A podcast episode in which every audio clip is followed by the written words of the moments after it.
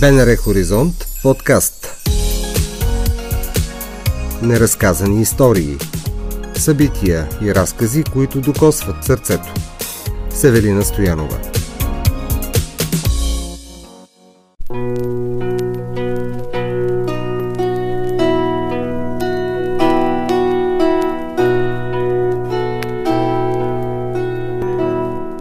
Имахме конфликт в Украйна след революцията на достоинство, като я наричаме, да, и в Източна Украйна руснаците започнали такъв един воен конфликт, който не е нормално нещо, за всички хора живеещи там.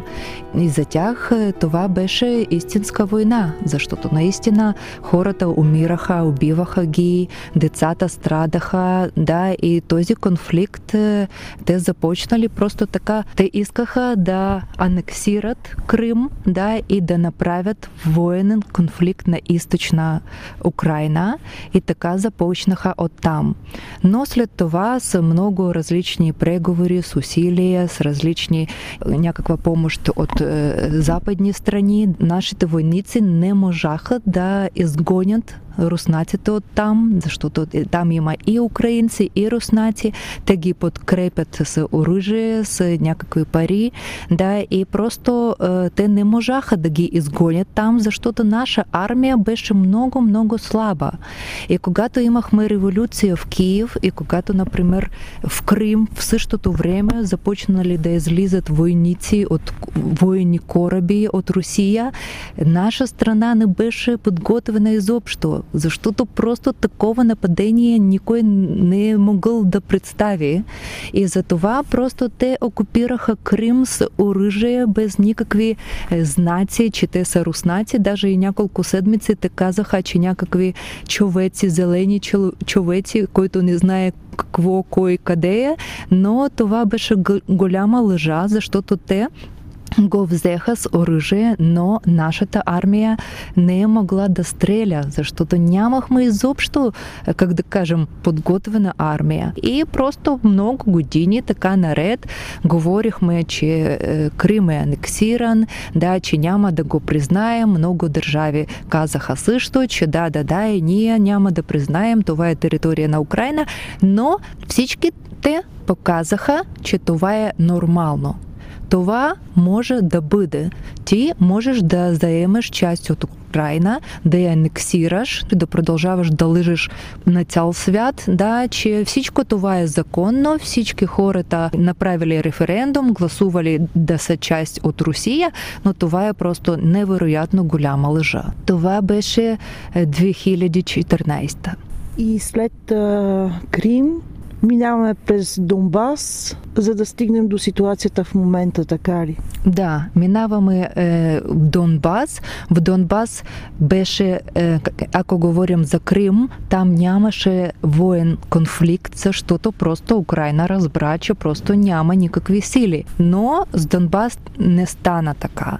Нашите искаха просто да съхранят територия на Украйна, и тези окупантите просто не спираха да стрелят.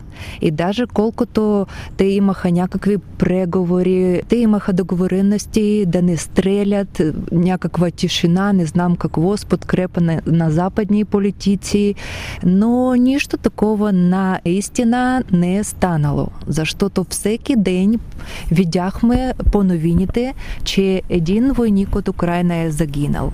Утре два войника от Украйна са загинали. Някакъв снайпер е загинал. И това означаваше, че 5 години наред имахме всеки ден някаква новина, че някой войник от Украйна е загинал, защото те продължават да стрелят. И сега някакъв ад имаме в Украйна, защото Мариупол е просто окружен, и вътре в Мариупол няма никаква връзка с хората, няма вода, няма храна. Те продължават да стрелят там. Не знам просто защо продължават да правят. Ако ги просто така окупираха, защо продължават да убиват хора, да?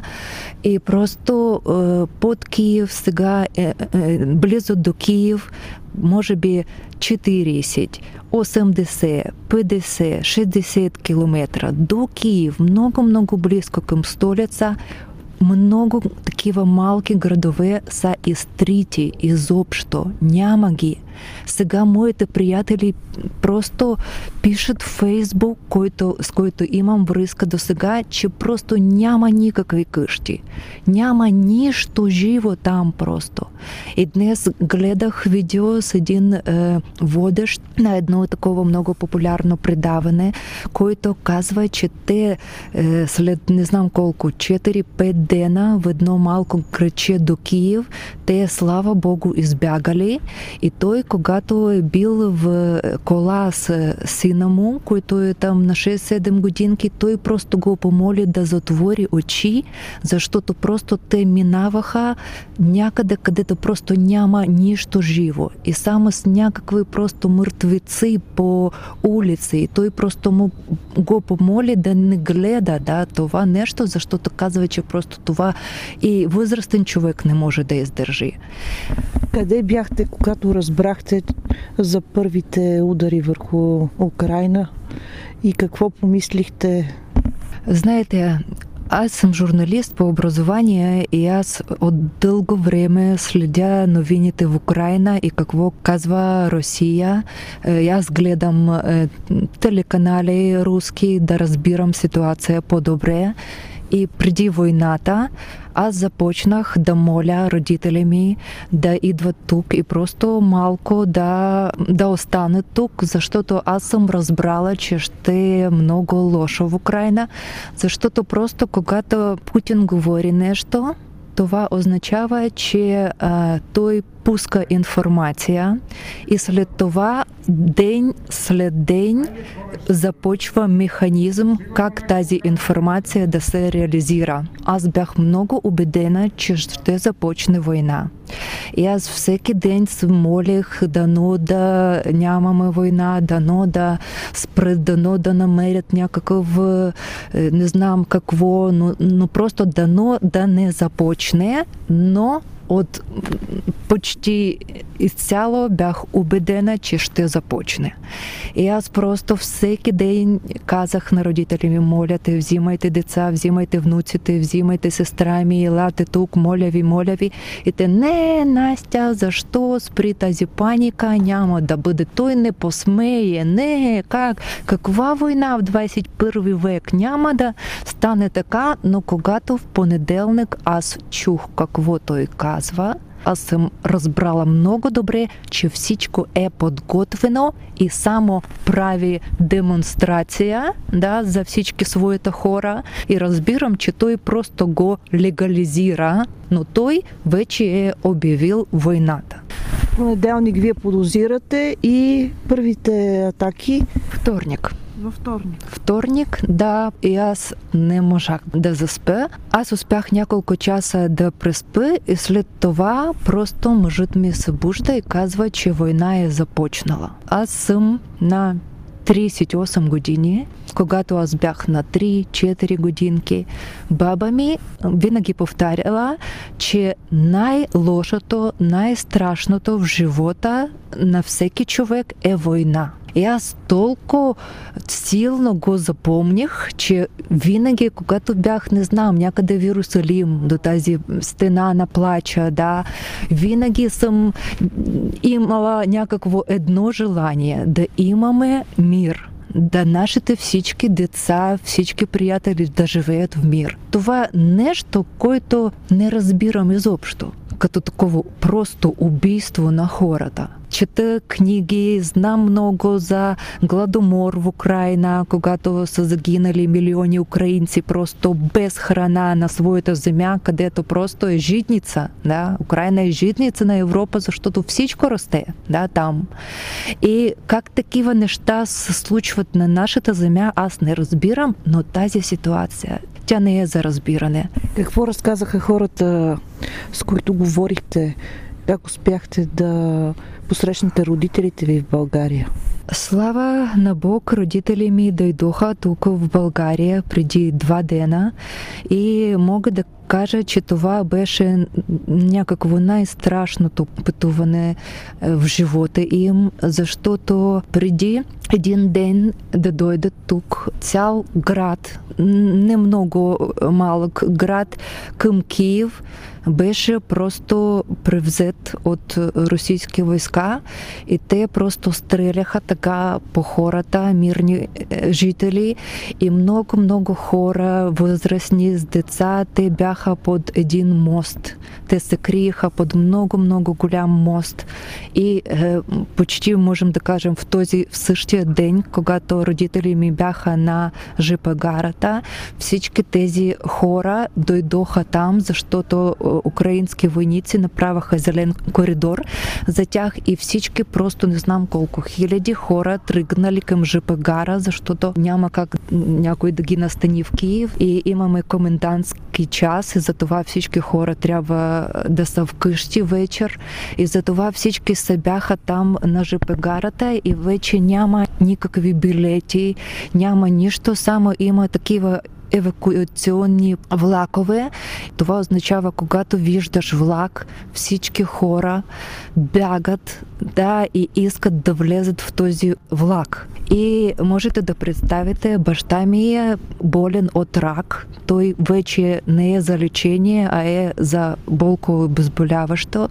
И майка ми е също болна жена, с болно сърце, и те още с сестра ми, с малко дете на 6 годинки. Вие можете да представите какво беше там и какво. Сестра ми казала, че просто преживяла нещо, което няма никога в живота и да забравя, защото тичали към влака и видяли, че всички врати са затворени. Влакът бил пълен, никой не говореше с тях, а просто така всичко беше затворено и те просто гледат, че една врата е отворена и те влизат там, а майка ми с голяма истерика, защото всичко започна да търпери там, да, тя не може вече нищо да прави и детето вика, да, и много такава, как да кажем, смешна история е била там, защото моята племеница, тя е на 6 годинки и тя просто, когато всички започнали да я притискат, да я просто, може да кажем, убиват там, тя много силно започнала да вика и ако приведем това какво е викала, това е нещо като: как може така? Аз не очаквах нещо това. Как можете да ме притискате? Аз съм леди. И един мъж просто започна да се усмихва и просто направи такъв коридор с тялото, да, да я пусне, да, напред, защото просто там, като майка ми каза, там няма нищо човеческо вече. Там само такъв като страх, страх на животните, да, защото всички искат просто да спасят живота си и няма никаква толерантност, няма нищо, защото това е просто, това е паника.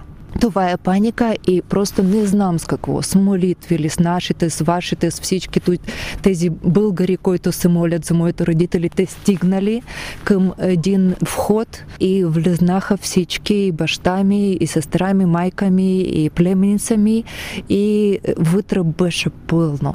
Беше пълно с хора, ти не можеш даже да седнеш, защото в коридорите настаниха такива млади хора, някакви момичета, момчета, ти просто даже там не можеш да стигнеш към туалетната, защото всичко беше затрупано с хора. Когато се видяхме, само плакахме. Баща ми в такова състояние дойде, че просто аз не можах да го гледам и просто много бързо започнахме да търсим лекари тук, да му намерят някакво лекарство, да му боли по-малко. Даже не мога да представя, защото те са пътували 2 дена.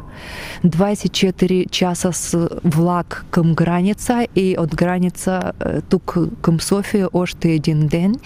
И те просто са с някакви сълзи, те не могат не могат да разберат защо всеки час получават някакви новини от нашите роднини, от нашите приятели. И тези новини са толкова лоши, че просто майка ми непрекъсно плаче вкъщи. Слава Богу, само Надя, племенница ми, която е на 6 годинки, тя е невероятно щастлива, защото дъщеря ми София е на 5 годинки. Те просто през цял ден играят заедно и толкова ми е приятно да виждам, че те са добре, да, че те са в спокойствие вече, да, родители, ясно, родители, сестра ми, те са много тъжни, особено сестра ми, защото тя трябва да остави по-голям син, който е на 13 години с баща си в Украйна. Той не искаше да тръгне с майка му към България, защото аз мисля, че не искаше да напусна Украйна, баща си, приятели му. И просто колко усилия положихме да го измъкнем от Киев, но не успяхме. И сега за всички нас е голяма болка, защото просто непрекъсно следим какво става. Такава голяма тревога имаме и сестра ми не може да спи, защото не може да е спокойна, да, когато детето е в голяма опасност. Те са свързани с Киев, с Украйна, с всички нашите. Те просто се молят винаги на Бог, да, всички да са здрави там, но наистина получаваме много-много лоши новини. Даже и вчера, слава Богу, че ние получихме една новина, че нашите роднини са живи, но те бяха 80 км от Киев в едно село. Защото в началото на война всички украинците мислиха, че ако се скрият някъде в село, войната няма да стигне там и ще е безопасно за тях. И така направиха и нашите роднини, те от Киев са тръгнали към едно село, което е на 80 км от Киев, и те бяха в една такава селска къща. Моята братовчетка е на 35 години, нейната прекрасна, просто невероятна дъщеричка. Тя е просто като някакъв ангел, такава, с такива сини, големи очи. И тя е само на 3 годинки. И тя с родители и с тази дъщеря е била там в това село.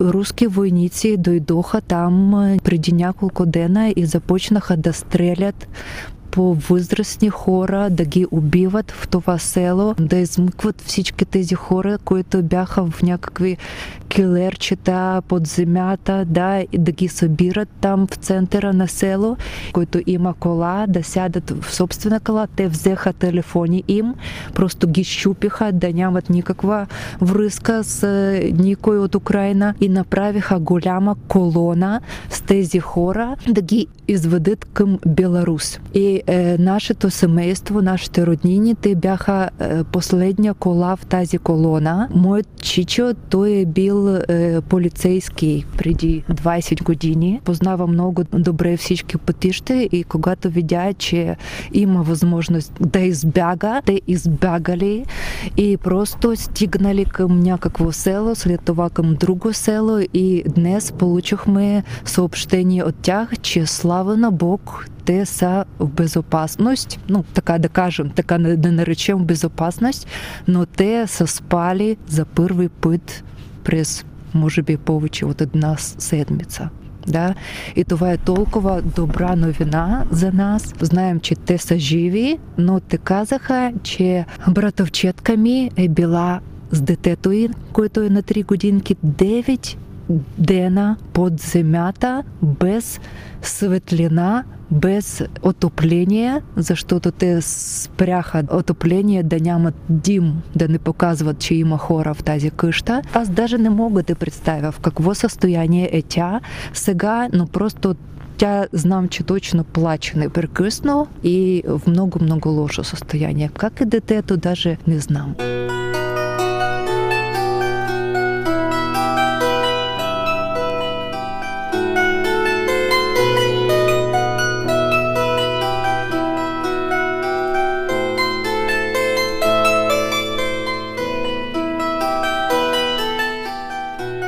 Вие помагате сега на хората, които са избягали от войната в Украйна? Имате желание да се грижите за децата, които са избягали от войната? Да, когато съм дошла тук в България, аз започнах да организирам украински детски клуб тук в София за деца, които живеят тук, за украинците, да кажем. Започнахме да каним украински семейства, да говорим украински, да изучаваме някакви украински традиции, да пеем песни, да правим някакви неща, такава като занималня направихме за украински деца. Правихме и големи празници, и посолството на Украина ни подкрепиха. И имаме там 100 човека в този клуб. И естествено, когато е започнала война, всички дейности спряхме. И сега мислим да организираме по-голям клуб за украински деца, защото идват майките за децата тук в София. И затова даже сега събираме всички хора, които могат да правят нещо. Имаме, например, преподавател по йога от Киев, имаме преподавател бесарабски българи, който също иска да, например, преподава български език на украински деца. Имаме много желаещи, които имат умение, искат да помагат, да, и сега в момента просто искаме да организираме това, да намерим хубава сграда. Естествено, че всички семейства, които идват тук, украинците, те казват и просто така са убедени, че са за малко, че са за една седмица, за две седмици, максимум за един месец. Даже не искат да купуват някакви възглавници или нещо, да, такова по-скъпо, да, защото казват, не, ние сме тук за две седмици, вие знаете, че ние имаме мъже, те са там, не можем да ги оставим. И това е за мен голяма такава болка, защото аз разбирам, че това няма да стане. Просто няма да стане, но...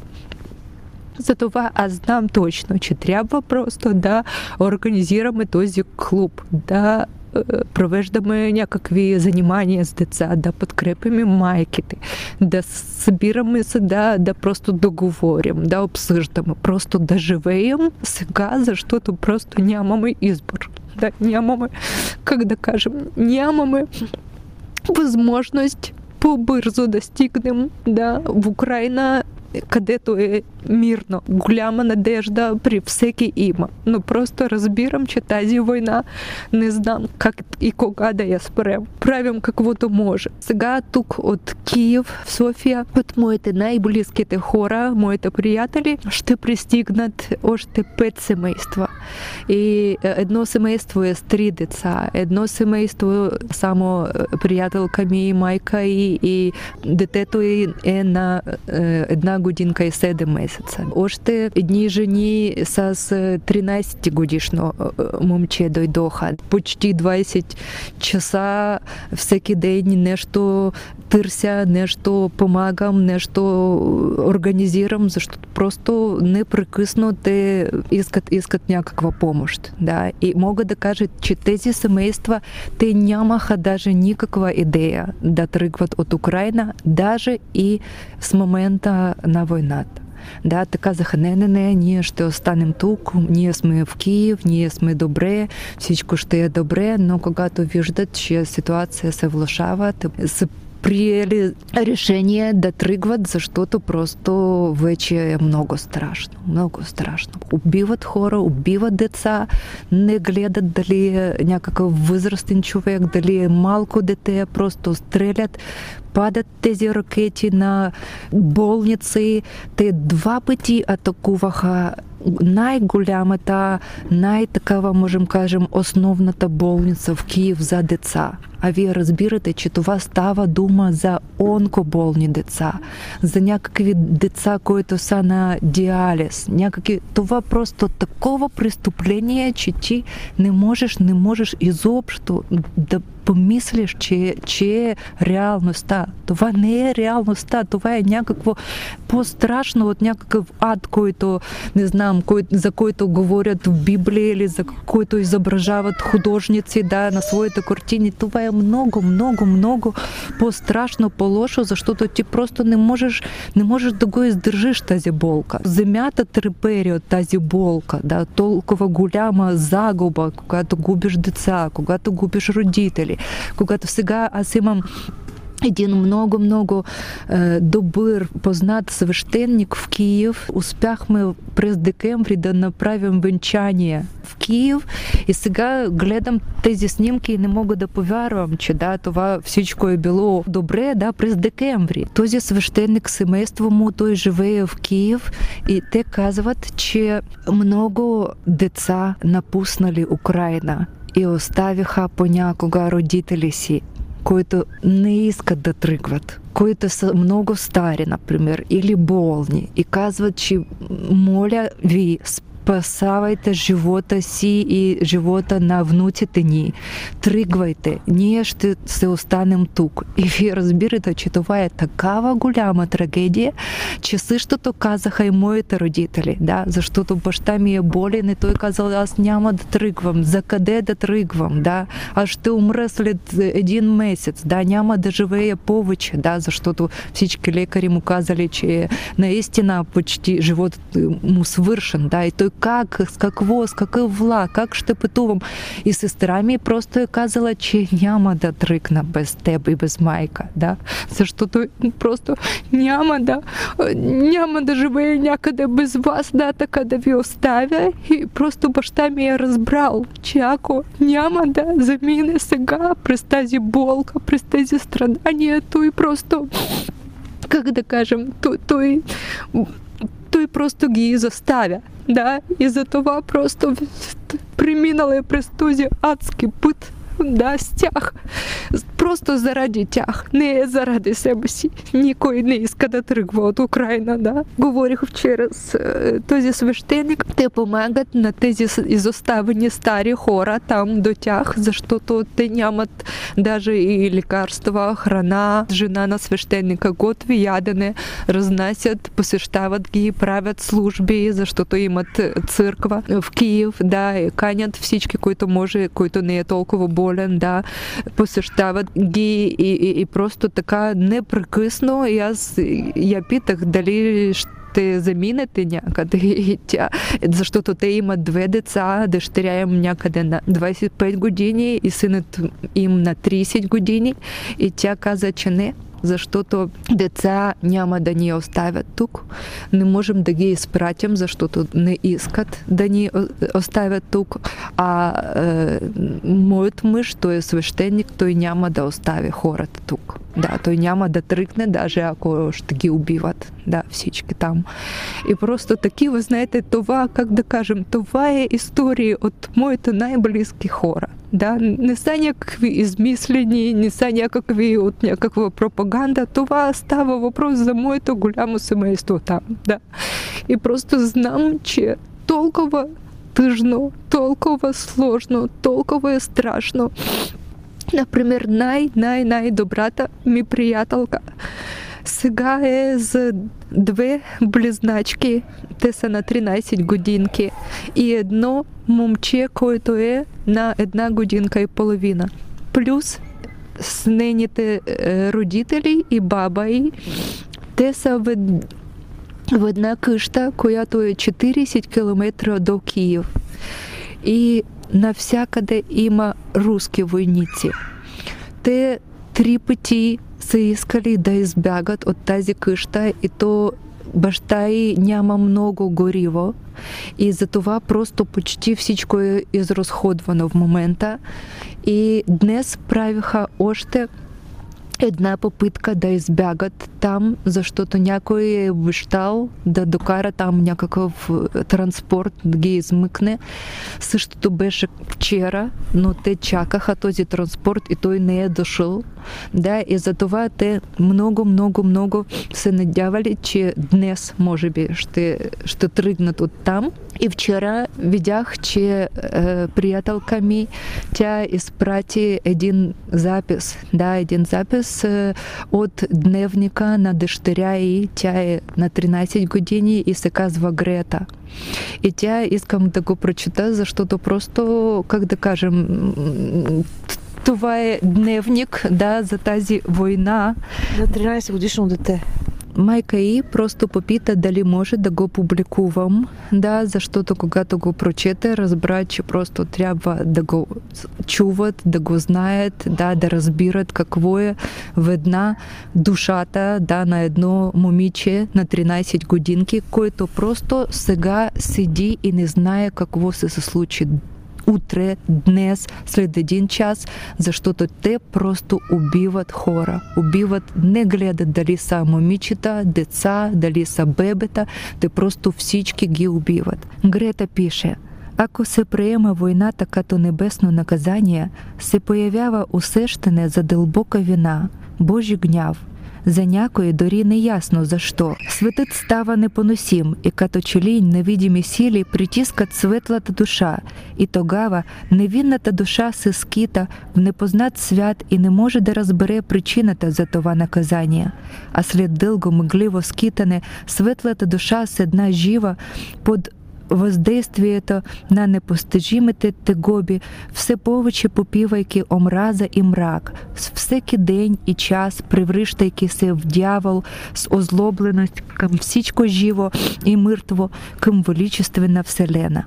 Ако се приема войната като изпитание, което трябва да приміна свярність към себе си, без да се пригърбваме і навеждаме глава, като тежко і безмілосно іспитання, което трябва да подготви душата за нещо по-голямо, ким земната місія, като іспитання, което трябва да укрепи волята, тогава след дълги съмнения и колебания се появява сила и някаква непостижима увереність, че ще успея. Ще мога да приміна пристова нелеко іспитання, за що-то, ако Бог е послал предмет такава пътека, а ще успея. Трябва да я изміна, търсейки различні начини, затова не навеждайки завинаги глава, за да не може тъмнината да погълне моята увереність, вяра і светлина на душата. А през цял день днес се моля на Бог да успеят.